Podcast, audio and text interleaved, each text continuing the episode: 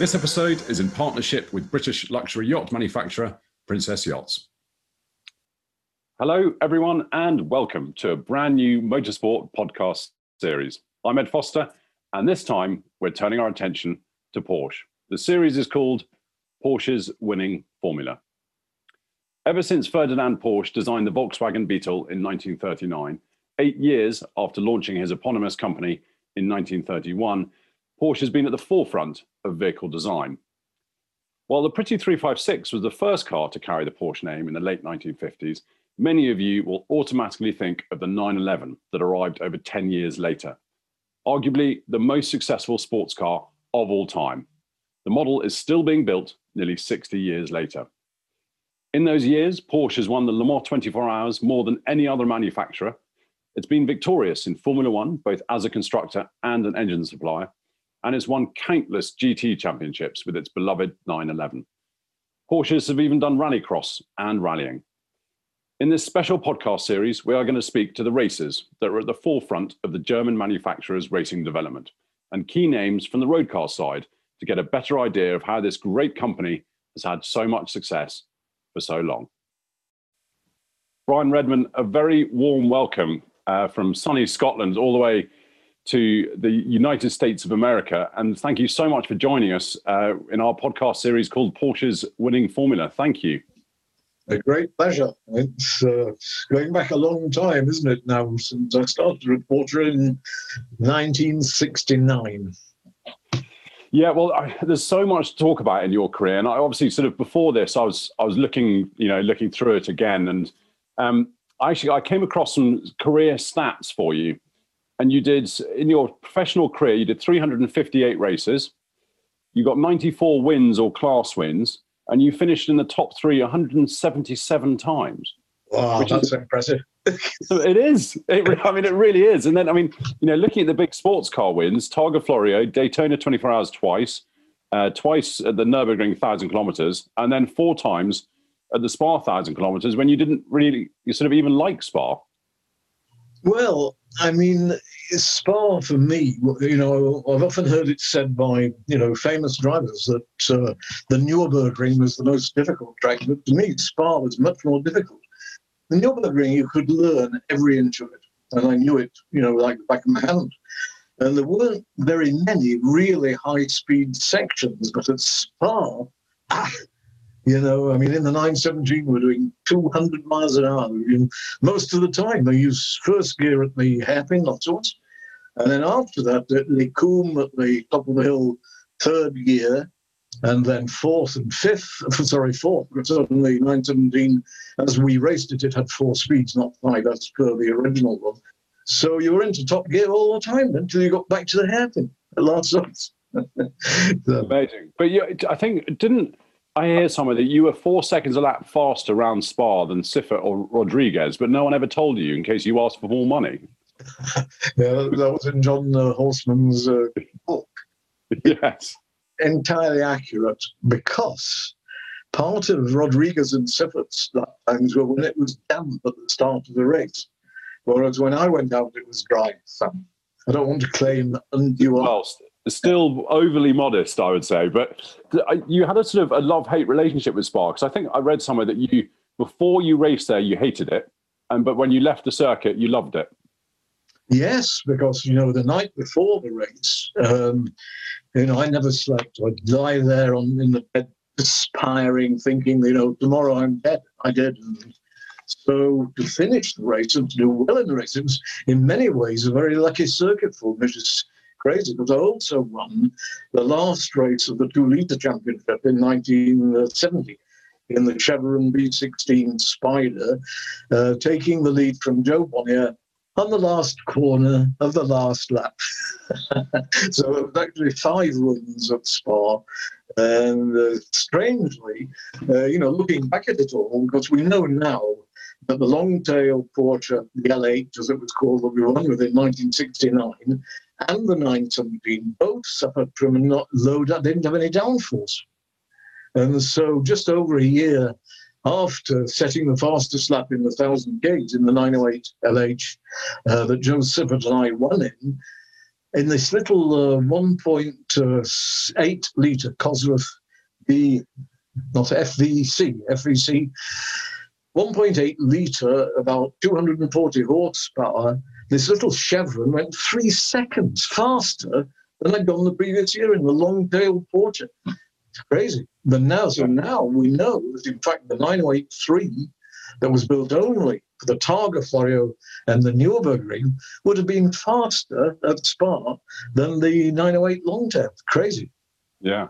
Well, we, I mean, we're going to come on and talk about the 908 and you know the Targa and um, and, and the 917 as well. But I've actually I've got a question here from Tim Rollett, um, who thoroughly enjoyed reading your autobiography um, a while back, especially the chapters where he reminisced about his time living in the village of Gargrave in the Yorkshire Dales, not far from where he lives in Leeds. In the book, Brian describes the time he sold the 917 to Richard Attwood for £30,000. Uh, Brian recalled that he had trouble getting the Porsche started and had to tow it to the top of a nearby hill and push it down the road to get it going. Yes. My question is, can Brian recall which hill the Porsche was pushed down, please? I'd love to know, as I do a lot of walking around Gargrave. Also, can Brian remember which was his favourite pub? well, the Mason's Arms in Gargrave was my favourite pub. And the hill was if you turned out of Gargrave going to go, let's say, towards West Norton area, you go up the hill, and that went past our house. Tara House was on the corner there. And so we towed it backwards up this hill on the road, a two lane road, because the clutch was jammed and hadn't started it in 12 months. My oldest friend in the world, Ian Green, who came from Burnley, and his parents bought my parents' house when I was one year old. And so this was Ian Green, who lives in America also now. He said, Does it run? And I said, I don't know. So it's fired it up and it, it ran, but of course the clutch was seized through lack of use. So using my Land Rover, we towed it backwards up the hill, so it's facing down towards Gargrave now. And I shouted, let go, and he let go. The engine was running. And when I felt that it was at a suitable speed, I pushed it into first gear with no clutch. And then I dumped the clutch, put the clutch down, and put my foot on the brake as hard as I could. And at the same time, hit the throttles wide open. And it went like this, and the clutch free. Talk about shade tree mechanic. Yeah. So, uh, interestingly, I, I have a similar problem on a little 19, late 1950s sports car, one-off sports car, because the clutch is stuck on that. Um, and so I was listening um, uh, to every detail of your story, thinking, "Oh, this is what I need to do," and then it suddenly got way too complicated for me to attempt. so I'd probably end up in a hedge. Um, yeah.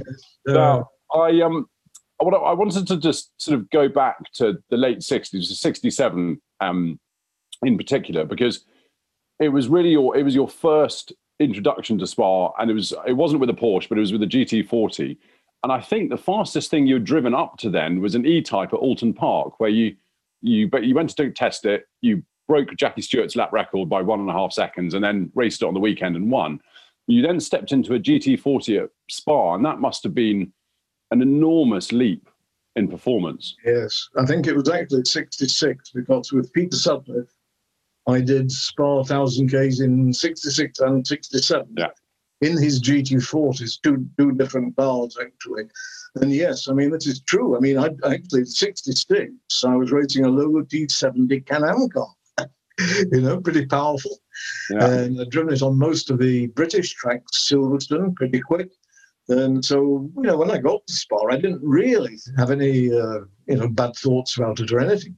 But I go out in this GT40 on the Friday afternoon, and I nearly retired from racing on Friday afternoon because I couldn't believe how fast we were going all the time, you know, in this GT40. And of course, no barriers either in those days. yeah. So, yeah, it was pretty interesting. And of course, Sutcliffe doesn't like me to mention this, but in 66, we actually had a very good race. We were fourth overall amongst all the works cars. And so after the race, uh, Peter said, ah, well done, Brian. And I said, oh, thank you, Peter. He said, you've seen all the empty Coca-Cola bottles up and down the pit lane? I said, yes.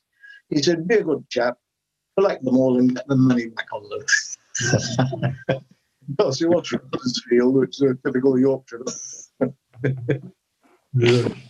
Oh, it's, it's a different world, wasn't it? I mean, really different. The Uh, but it was that it was it was a couple of years later that you then, uh, after the race on the Nurburgring Südschleife, um, you you were approached by Ferrari. That I mean, that earlier in your career, it must have. How did that come about?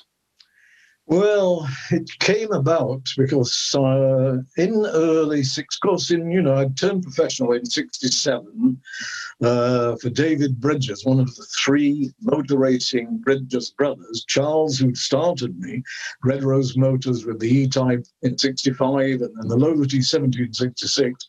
At the end of '66, Charles said, "I'm cutting back a bit." Uh, David's looking uh, for a driver, and so I went to see David in Garstang and they said, You want to turn professional? I said, What does that mean? He said, It means I'll pay you 30 quid a week, guaranteed for a year, with a car and a mechanic. So that's how I turned professional. That was 67. Well, you know, I'm doing Formula Two now. Um, I'd really never driven a single seat until I was, you know, 30, pretty well. But anyway, we've been doing reasonably well. And then I'd gone to drive David Piper's LM Ferrari at the uh, Paris 1000 Ks, the 250 LM with Richard Attwood. It poured with rain, bloody awful. But we did quite well. We, I think we were sixth overall and we won the GT class. And after the race, this tall, rather elegant looking gentleman came up to me and he said, uh, Redman, how would you like to drive with X at the Kyalami nine hours? November. It's only like a month away. That was David Yorke. So then I'm now we've won the race, and so I signed a contract with John Wyer for 68. So was November 67. And so, you know, we were doing all right, really. And then, uh, you know, Cooper Car Company asked if I'd like to do Formula One. They were looking for an inexpensive driver. And they were going downhill a bit at that time. But anyway, so now at the beginning of 68, I'm doing GT40, the best drive, long distance drive in the world, with the young Brussels Sprout. And we won the Bantam six hours and the Spa 1000 Ks in terrible rain in both races. And uh, I was still driving Formula Two in a, in a Lola T100. And so I'd had a, you know, anyway, we were doing, doing, that was sort of the flavor of the month. So I get a call from engineer Mauro Forghieri at Ferrari. And you come to Maranello and then to Modena test the Formula 2, Formula 2. So out I go. I meet uh, Mauro Forghieri and the crew, and we test at Modena. And at lunchtime, he said, Brian, you see over there under the tree with the raincoat on? I said, yes. He said, this is Signor Ferrari. Because what he's really saying is, try hard, go faster. so I get the drive. He says, "You, right, we go to the uh, Südschleife, Nürburgring Südschleife, which is, you know, like the main Nürburgring, but shorter. It's about five miles instead of 14 and a half. At that time, Jackie Ickx is the team leader. So in practice on Friday afternoon, Saturday afternoon, end of qualifying, I'd gone as fast as I could. I came in the pits about 10, 15 minutes from the end of qualifying. Gary says, Brian, why you stop? I've gone as fast as I can. He says, Brian, you are in 10th place. Go out and try harder. so I go drive like a maniac. Well, I went one tenth of a second faster, and I'd never been in 10th place. So I was fourth all along, which is okay. So the race comes off, we go. And about the fourth lap, Kurt Ahrens, who was a Nürburgring expert, was ahead of me. Uh, we were all in a bunch and he put a wheel in the dirt in uh, turn one, effectively. I got showered in stones and rubbish, and one of them went through my goggles, hit me what I thought was in my left eye. And I stopped, flung my arm up, flung my goggles off, and drove back to the pits. I go about, you know, four and a half miles uh, with no goggles going, What the matter? What the matter? I said, uh, uh. He said, It's okay, it's okay. Wear your spare goggle. I said, I don't have any. He said, Take Ickx's. So he gave me Ickx's dark green sun goggles, which were great in the sun, not too good under the trees. And I then drove, you know, like a lunatic. And uh, I was catching the leads at two seconds a lap, set the fastest lap, finished fourth. I was just a fraction of a second behind uh, my friend Derek Bell, who was third. And then I got back into the old sport hotel, you know, and I just sat on the bed, my head in my hands, like, you know, thinking about it all. And then I went to dinner, and Gary disappears. He comes back. Brian, I speak with Signor Ferrari. For the rest of the year, you drive a Formula Due, and at the end of year in September, Monza, the Italian Grand Prix Formula Uno. And I said, no, thank you. what do you mean, no, thank you? I said, if I drive for Ferrari, I'll be dead by the end of the year. But, yeah. And but the the amazing thing is, you know, you're one of I would say a very very small number of people who Ferrari asked twice. They don't tend to ask drivers twice, do they? But we'll, we can come on to that a bit later. But I think that that race, I think you lost. I'll, I'll get this wrong. It's either two minutes fifteen or two minutes fifty, replacing your goggles, and you made it all the way back to fourth. An amazing, amazing drive. But then uh, after you know, in late it was sixty nine, you signed for Porsche, and it wasn't an easy start because I think your first race was the Daytona 24 Hours, and it was six weeks after they'd taken a bit of your hip and glued it onto your elbow after you had that terrible crash where you got your arm stuck between the car and the Armco. Um, but Porsche never knew, did they? Even though you were in a sling. No, not likely. I've just got a new driver. He's going to pay me thousand dollars for Daytona, Sebring, and Le Mans, and it's seven hundred and fifty dollars for all the other races. I'm not. I'm not going to give that up. but obviously, with Daytona with its banking, I think you do you not you did you not have to wedge the steering with your knee or leg or something? Yeah, I, I held the steering wheel with my left hand and my left knee up like this. I supported it like that. My right hand on the top of the wheel in case I had to use it. I was just resting it, resting it up. Yeah, unbelievable. The thing is that this this was before the 917. This, you know, the 908 was was the sort of the Porsche car of choice at the time. That's it was still very much kind of one of the manufacturers to drive for, though, wasn't it? Yes, absolutely. I mean, there's no question that when the uh, the CSI, the FIA changed the rules, they were trying to ban effectively big engine cars because the American Ford had won them on in 1966 and 67. And so the idea was to stop these Americans winning these big races. and so they reduced the size of the engine for prototypes to three litres.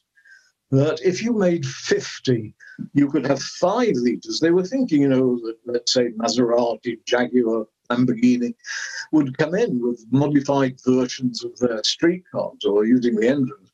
But that never happened. And so they reduced the required minimum from 50 to 25. And that's how the 917 came about.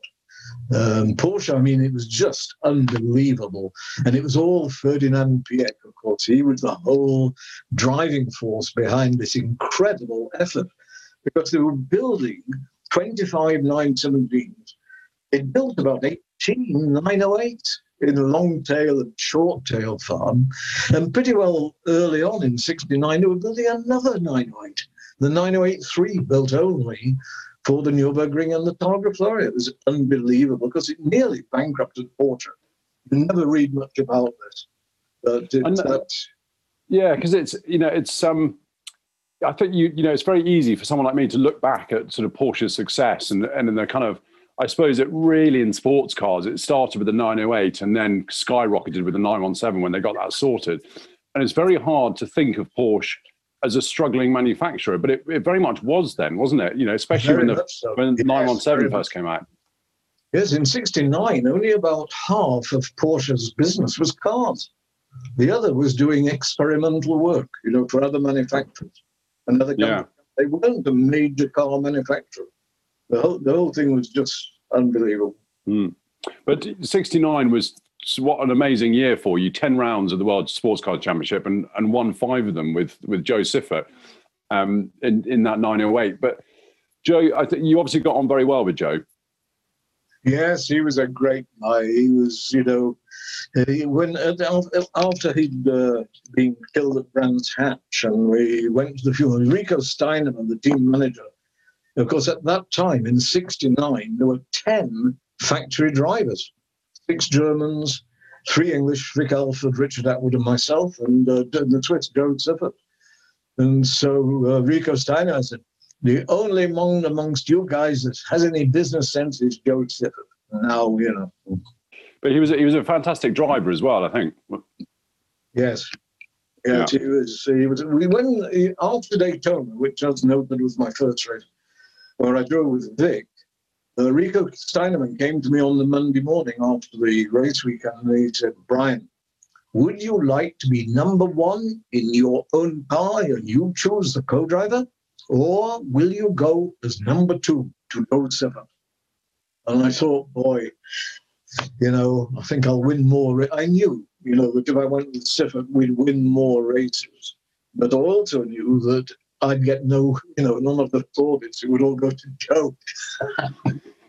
that's what happened. Even today, I read yeah. the story. I say, yeah, right. Well, I was actually there. yeah. yeah. I mean, because the, the 917, I mean, it's such a sort of well told, told story, so I don't want to sort of dwell on it for too long, but it, you know, it's, it's incredible that such a kind of when the 917 first came out with the aerodynamic instability, and it was obviously it was it was horrible to drive. Did you did you drive that early version before they sorted the aerodynamics? I did, uh, although I avoided the very early bit because one day in March of '69, I get a call from inviting Weissach. Edmund, you will come to Weissach and test new 917. And I'm in Colne, and it's, you know, miserable and wet and cold March 1969. I thought, why do they want me? You know, when they've got six German heroes living near Stuttgart, ready to die for the fatherland. So I said, I, I, I, need to make some arrangements. I'll call you back in 30 minutes. Please be sure to call Herr Edmund. I called Jo Siffert in uh, Freiburg, Switzerland. And Seppi, have you tested the new 917 yet? Uh, there's a long silence. He says, No, no, Brian. He said, we let the others find out what breaks first. so unfortunately, I couldn't go. Yeah, but it was an incredible turnaround because that car obviously went on to such great success. But actually, it was, you know, interestingly talking about Jo Siffert there. It was in 1970 that you sort of decided to retire. I know, you know, four months later you were you were back, but what, why, you know, after what an incredible season in 1969 there must have been some very large things that made you want to retire only a year later. Well, I mean, 70, we had a pretty good year in the 917. Um, it was just, I felt at the time, because I'm pretty stupid, I know. I mean, when I was 16, I was at a boys' boarding school in the north of England, Rossall. And headmaster called me into it said, uh, Redman, I suggest you leave school we can't teach you anything. So I left at 16. So leaving the John Wyer official Porsche team in 1970 was also really stupid, but I'd been offered this job in Johannesburg. And I, always, and I felt, and I still do to some degree, that earning a living doing something you love is somehow morally wrong. You know, and I don't think film stars and football stars should earn, you know, the enormous amounts of money that they make doing something they love. And I, I just felt it's not really the right thing to be doing. And so it was really stupid. But anyway, off we go to South Africa. and came back in early tone. It stayed four months. We got raided by the police one night, apartheid problem. and so after the police had left and uh, said to Marion, we're going back, and one day these coloured black people are going to turn around and see off all the whites. And so we come back in March of 1971. I don't have a drive. But Sid Taylor offered a Formula 5000, a McLaren. And in April, I get a call from Don Wyer. Redman, would you like to do the Targa Florio? Because Siffert and I had won it in 1970 in the 9083. And Derek Bell, who took my place, as he did at Ferrari in 1968, uh, had never done the Targa. And so I thought, boy, this is great. You know, a great chance to get back into the big time. So I go to the Targa, and uh, Siffert crashed the car pretty hard the day before the race. The mechanics worked on it all night. Sunday morning, we go to the start, and normally Siffert started. And I said, uh, Redman, I'd like you to start the race. I said, what for? He said, I don't want Siffert and Rodriguez knocking each other off. so I started, and right from the start, handling wasn't normal. There was something funny about it. And 22 miles into the 44 mile circuit, the steering broke in a pretty steering easy corner. And ignoring the advice of engineer Helmut Flegl, who said to me before the race, Edmund, if you must have the accident, do not crash on the right side. so I hit a stone kilometer boat right in the fuel tank on the right side. It exploded. And uh, somehow I was so lucky because Siffert and I had practiced driver changes like 12 times the previous day against the watch. I stood up, I hit the safety belt, it came under, and I held my breath, shut my eyes, and I stood up. And I was on fire from head to foot, soaked in fuel. And I just jumped, you know, and somehow landed on the road and got some spectators, took me to the side. And the fire only went, you know, there was I got no assistance for 45 minutes before the uh, helicopter came. And so I was blind, of course, by this time, and the, I, nobody knew where I was. And so for about 10, about 11 in the morning, another English driver, the inimitable Alain de Cadenet, is dragged in. And he's had an enormous accident on the main straight when something broke on his Lola 210 and it caught fire. He was, he was very lucky as well. He was dragged out by a spectator and so he's there and he, he can't see out of one eye. I can't see at all. And we're in a little, there are no real walls. You know, it's, it's a little, it's a hovel really. And so, uh, unfortunately, I was bandaged from head to toe, hands, my face, everything. I had to ask Alan's assistants to pass water. Sorry about that. so about 10 at night, uh, Richard Attwood and Pedro Rodriguez came in. They'd been looking for me. Nobody knew where I was. And so they took me back to the Porsche Hotel in Cefalù. And there was a doctor with the Porsche team. He gave me painkilling stuff. And then the next day, Porsche and Gulf rented a jet out of Geneva and it took me to Manchester. I should have come to the main burns unit, but it was closed with infection. So I finished up at, uh, Christie's in Manchester which is a cancer hospital, but they had a private wing. And there I was very well uh, treated, you know. So, anyway. And in some ways, it's, it's pretty good because you look at my face now, it, you know, it's not all that line. Is it? It's all from the plastic surgery in 1971. so, I mean, it is astonishing though that because you know you were so good, you know you're so good on the Targa, um, and you were so good at Spa and these you know these circuits that were just so dangerous. But I guess you know, it's, all, it's very easy for the, you know, for us nowadays to look back and say, oh, oh God, it was dangerous. But at the time, I, I think you obviously knew it was dangerous, but you know, it wasn't it wasn't at the forefront of your mind when you peeled out of the pits, was it? By the time you got to leaving the pits, it, you know, you yes, didn't cross your mind. Gone. I mean, a, a few years ago, I was talking with David Hobbs, and I told him, I said, "Boy, when I was at Spa, I never slept the previous night because I thought I'd be going to be killed the next day." He said, "You what?" I said, "Yeah." He said, Well, if I'd thought that, I would never have raced. well, it's a it's a fair point, Brian.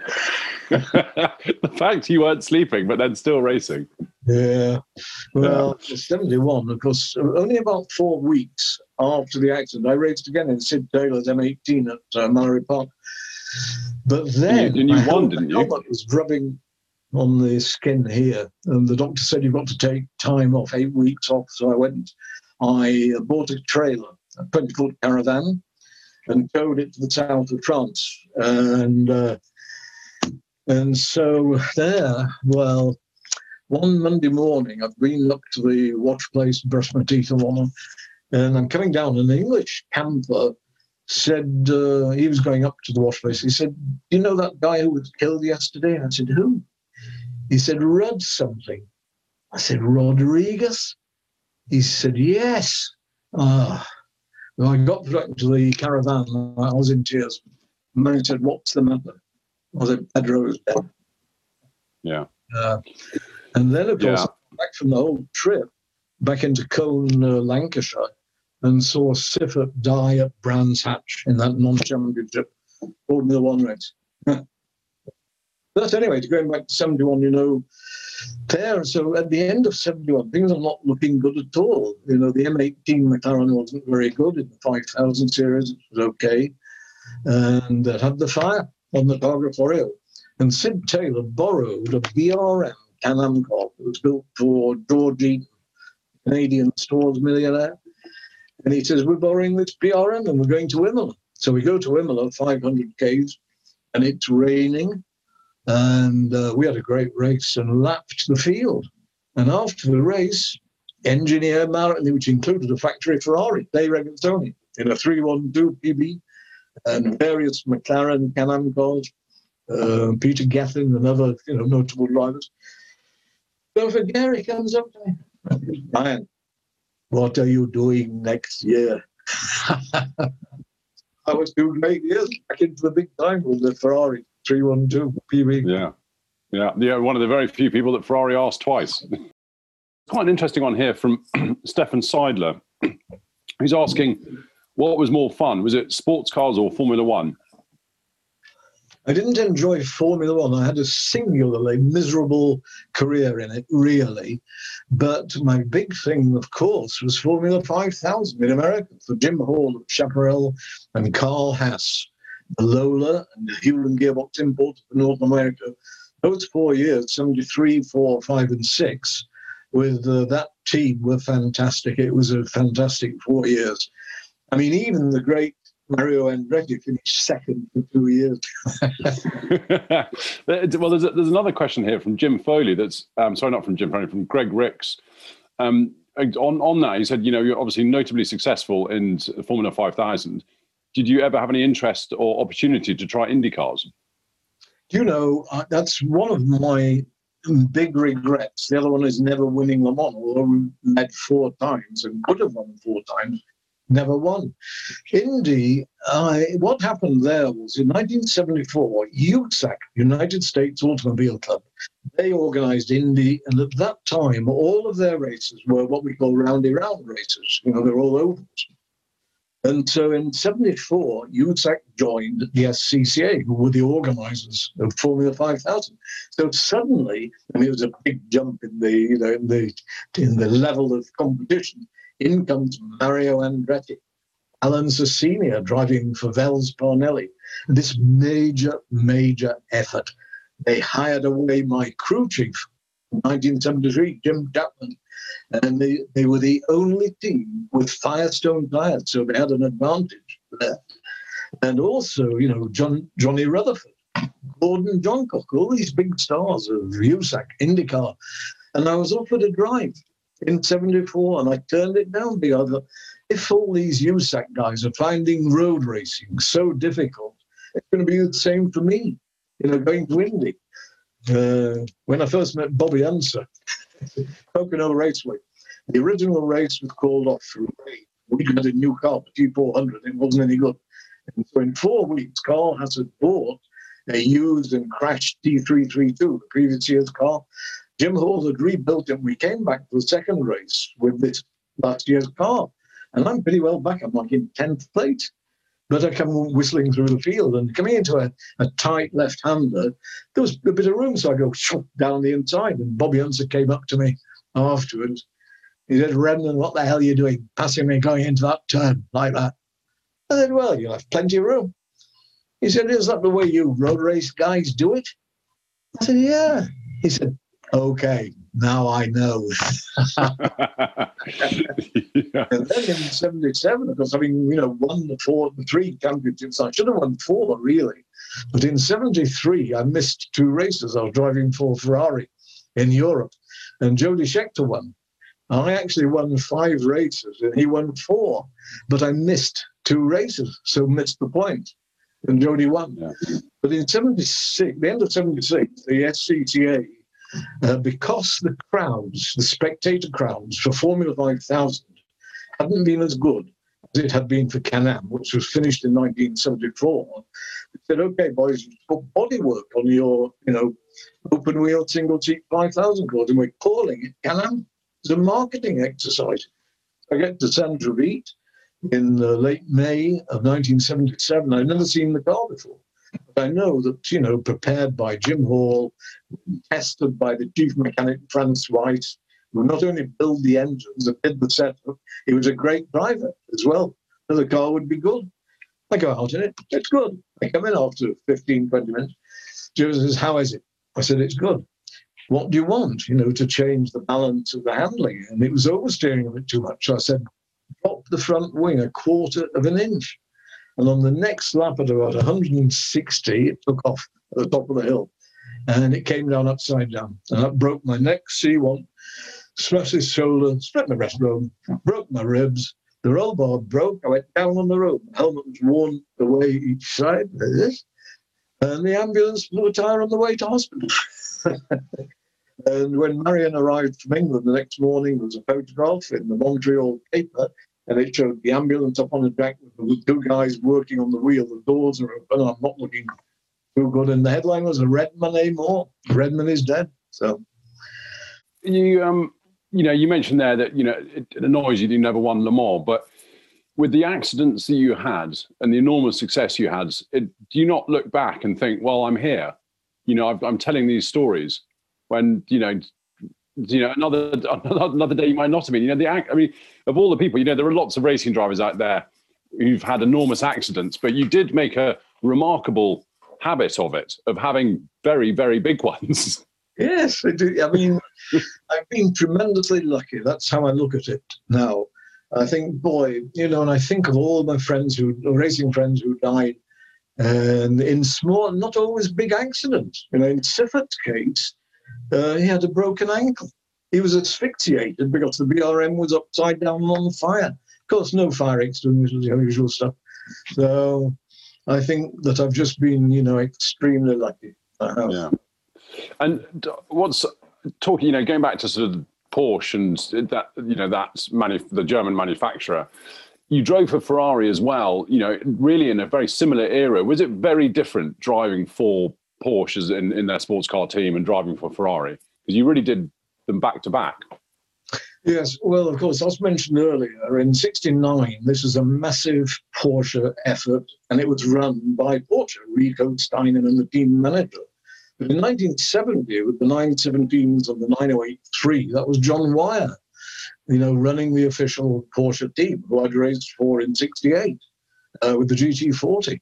And so there was quite some of that really, I think, you know, first of all, it was can you imagine trying to manage 10 drivers, you know, in, in the, with Porsche, with all that was going on, building the cars? I mean, like, I don't know how they did it. Of course, the six German drivers were always complaining that Siffert and I, Siffert and Redman gets the best car. so at the Nürburgring, uh, there were two new 908s, Flunders they call them. They'd seen that the Matra was faster in a straight line and they, they'd made a more straight sized body. And uh, there were three Flunders there, and two of them were written off one by Vic Elford and one by Jo Siffert, my co driver. And so, you know, what do we do? Well, we got the spare Porsche Austria 908 and we won with it. And after that, we didn't get so many complaints. they quite they quietened down a bit. It was, I mean, John Wyer was he was he was a big personality, wasn't he?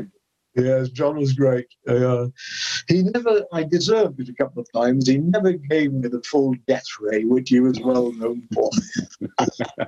but was it was Porsche? Was it? I suppose in some ways was it was it an easier team to race for than Ferrari? Because whenever I we did a series on racing for Ferrari last year, yes. and the kind of overriding message was how wonderful Ferrari was to drive for, but really just there was there was always politics. There's always always has been, and you know always will be. Um, did did you find that Porsche versus Ferrari? Uh, not really. I mean, it was run by Peter Schetty, Swiss, similar to Rico Steinemann, who was also Swiss and both were ex-drivers, etc., etc. Both did a good job. I didn't see very much of the well-known, you know, Ferrari politics and everything. The only thing that did happen in '73 at the Nürburgring, thousand Ks, I'm with Jackie Ickx and uh, Teodoro Merzario and Carlos Pace together. Now, before the race, I think it was engineer Caliri that was in charge of that particular race. And he said, "Look, if a Ferrari is leading at the halfway point, no other team Ferrari must try to pass. So Ickx and I are leading at the halfway point. Well, next thing that happens, right in front of the pits, Merzario goes hurtling past Ickx now there's a big fight. You know, for two laps, they're flat out. Bam, bam. And Merzario had to stop for fuel uh, just before the end of the race. And he came in and they said, Get out, get out. And he grips the wheel like this and put his head on the wheel. And two of the big guys forced his fingers off the wheel and hauled him out. He was so mad that he wouldn't attend the prize giving. So Carlos though, was second. Merzario, Merzario uh, refused to attend uh, the victory podium. Astonishing. Yeah, the only politics that I saw. You know, so. Yeah. The it's, you know I, I mentioned in a in a in the introduction that Porsche has obviously won Le Mans more than any other manufacturer. Did I you know I'm looking back to you know the 908 the 917 and then we'll talk about the 935 and you know then obviously the 956 the 962 and and the the more recent 919 hybrid. I guess does all that success it doesn't surprise you that much i wouldn't have thought if if you knew you know how good those those early porsche cars sports cars were?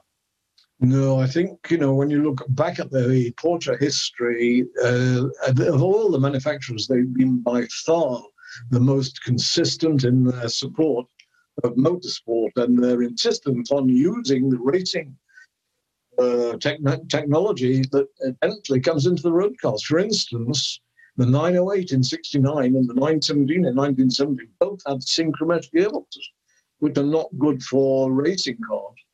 It's so easy to miss a shift, you know, which is what happened to Jo Siffert at Le Mans in 70 when we were leading by four laps, 32 miles and he missed a gear. You know, he came he came out of the uh, chicane by the pits. There were three slower cars having their own battle, and he dives right across towards the pit lane, and the pit lane right in front of the Porsche pit.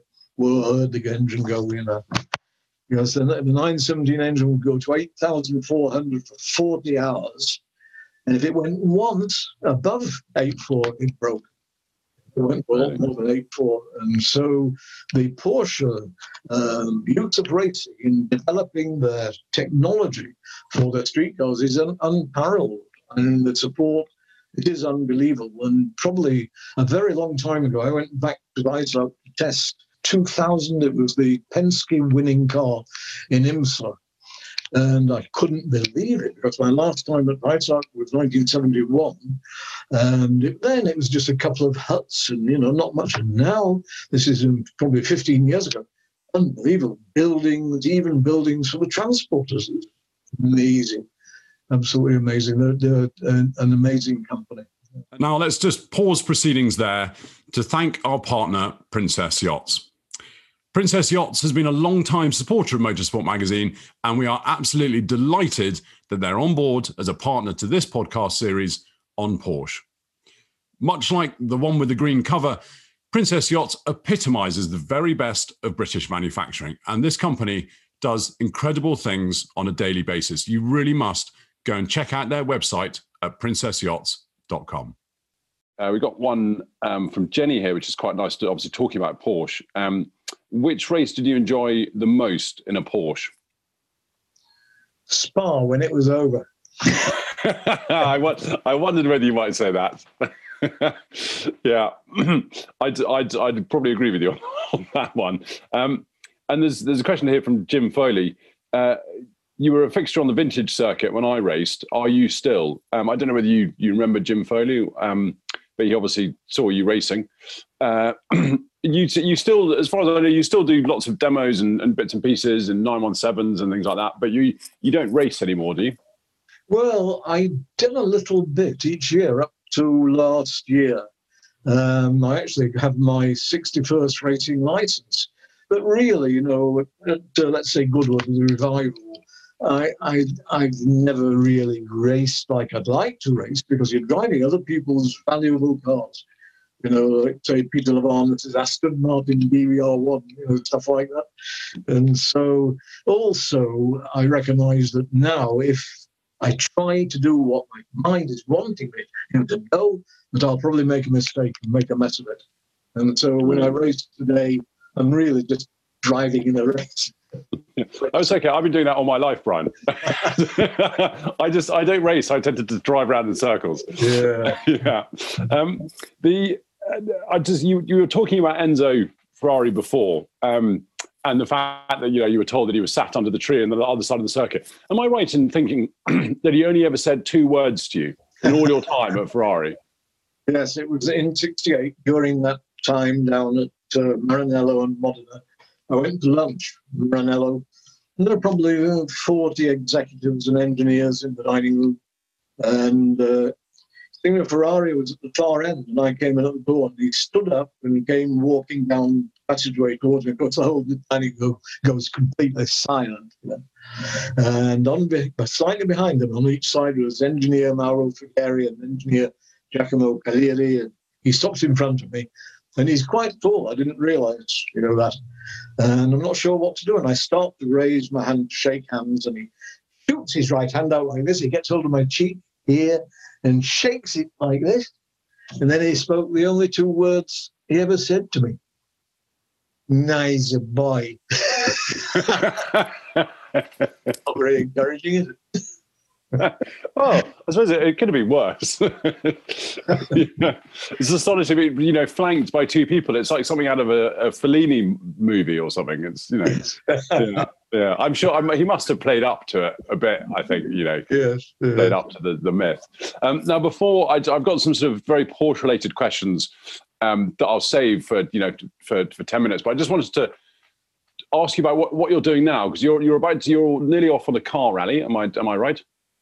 Um, well, about 30 years ago, uh, my career, racing career, was pretty well over, and I was at a vintage race in uh, Virginia.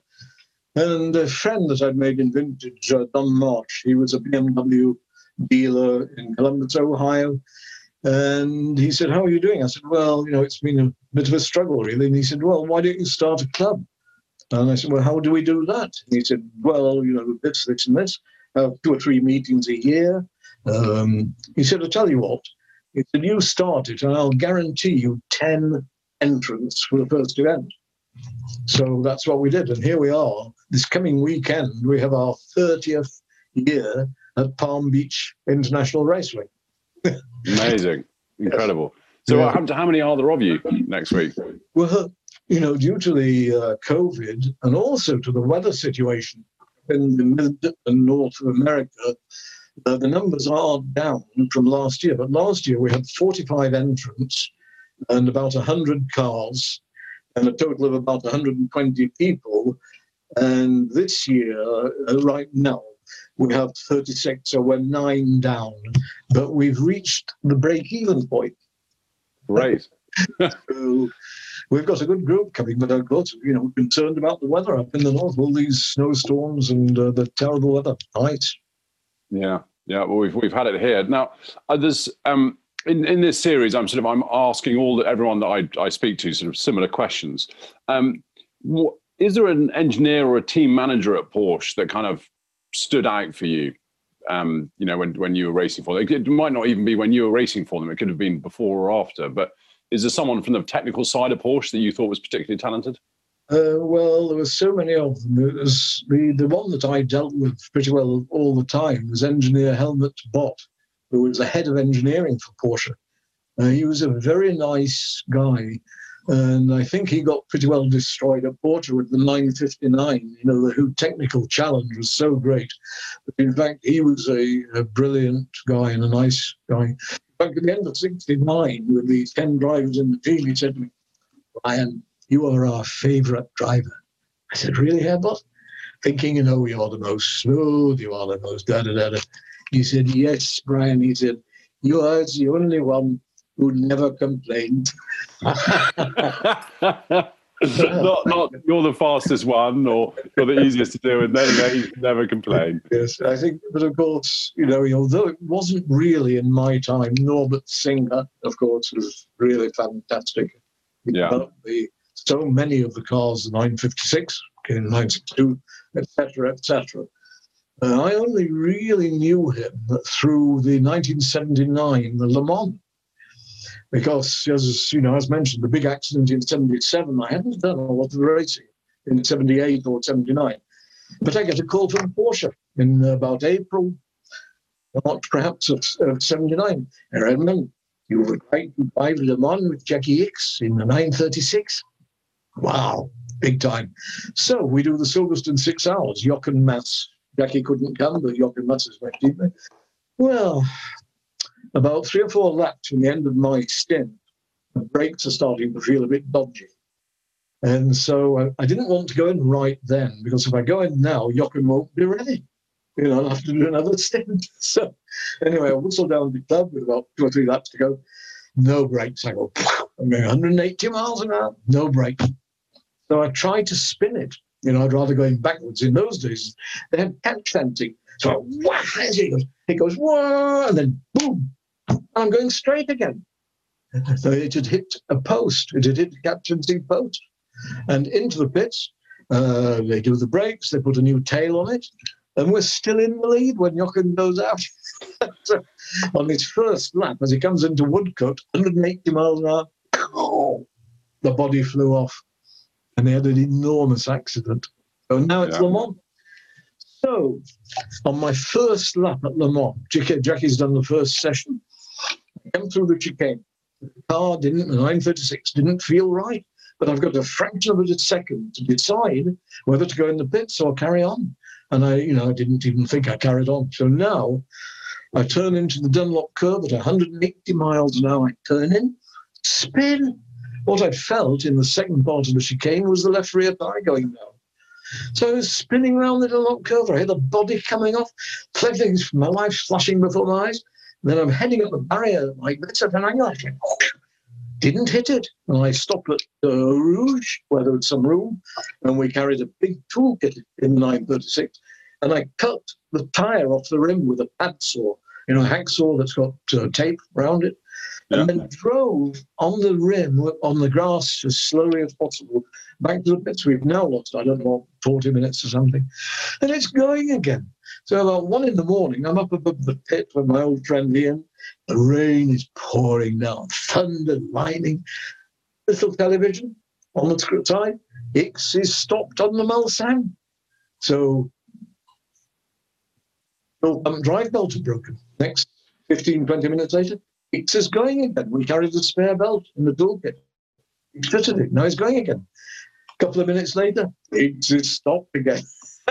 He's now at the Mulsanne corner. Stopped. So the this spare belt have broken. So now I know we're definitely out. Half an hour later, Ickx is going again. The car comes into the pit. I look down. Norbert Singer looks up, waves. I go down. I shake hands with Ian Green, thinking my last time on earth. I drive. You know, it's hard. And the weather up to eighth or tenth place. You know, we're gaining all the time. The rain down the mountain. Suddenly, 45 minutes later, out of sequence pit signal. Pit. I go in the pits. A singer leans over. Herr Edmund, he said, you couldn't get out of the car. We were disqualified one and a half hours ago. oh my goodness. The mechanic had taken a sandwich. Ickx was hungry, and he'd taken a sandwich and thrown it across the track. Oh my goodness. Fortunately, the pit marshal, the marshal saw the the spare fuel pump drive belt. it's there obviously there was quite you know quite soon after that the, the 956 was born and the, the 962 and and they really were kind of such a huge success especially with all the customer racing because you know if you were a customer you, you ultimately had a chance of a chance of winning if the factory faltered. Did you ever did you ever try a 956 or a 962 did you ever test them or have you driven them since um, yes, I actually did Le Mans in a Vern Schuppan. of course yeah yeah of course Yes, 962. Uh, of course, I mean, I also finished second at Daytona, 24 hours in Yeah. uh, Jim Busby's BF Goodrich car. We should have won, and you know, some, we all made some mistakes. Bob Wollek and uh, Mauro Baldi. Uh, my biggest mistake was I'd had some business difficulties with a certain Thomas Walkinshaw, and his Jaguar, which was leading on uh, Sunday morning, was going slowly. It was slowing down with some uh, mechanical problem. And I came off the banking at turn four, you know, we were about 200 miles an hour. And uh, I cut cut it a bit too close when I went past the Jaguar. And I felt a little nudge like this. And the next minute, my right rear tyre came past me. Um, I'd cut the tyre, and yes, uh, so you know, we lost a bit of time with that. But all of us had some problems. We the second was okay, but we should have won really. Yeah. But they were, they were hugely successful cars, the 956 and 962. They um, is that because they were easy to drive fast, or is that because they were just fundamentally a, a brilliant design for a racing car? Well, it, it was typical of the Porsche's immense success was reliability. I mean, Porsche built all of their cars so well. In fact, IMSA in 1980 wrote new rules in America uh, for GT prototype to try and break Porsche domination. Porsche ran every race for four years, except one the BMW one. And so Porsche, the just the sheer engineering skills, I think that they put into everything, or there's no there's no other no other car like it. Yeah.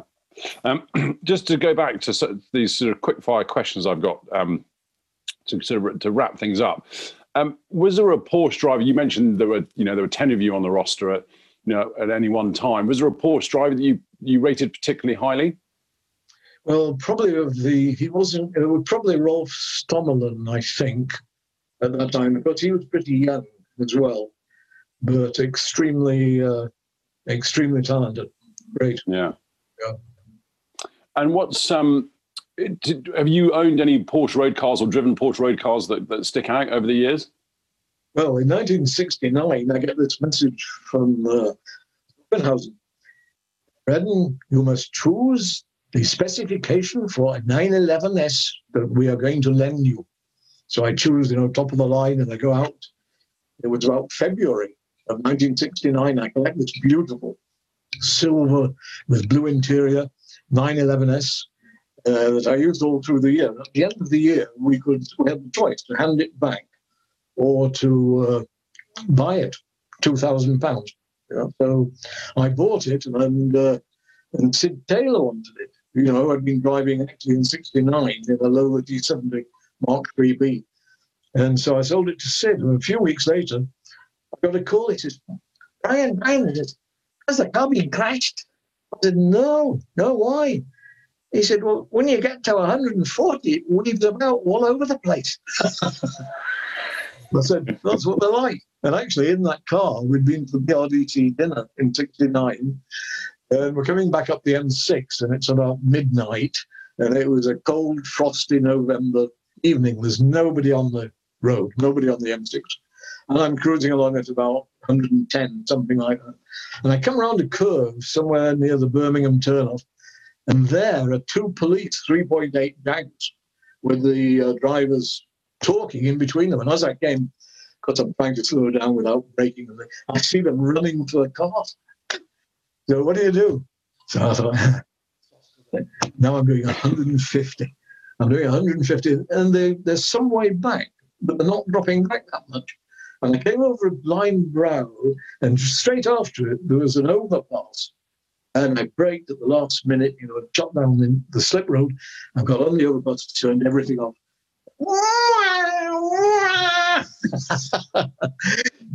Routine again. And I drove very quietly back through uh, the northern Birmingham and Manchester. yes.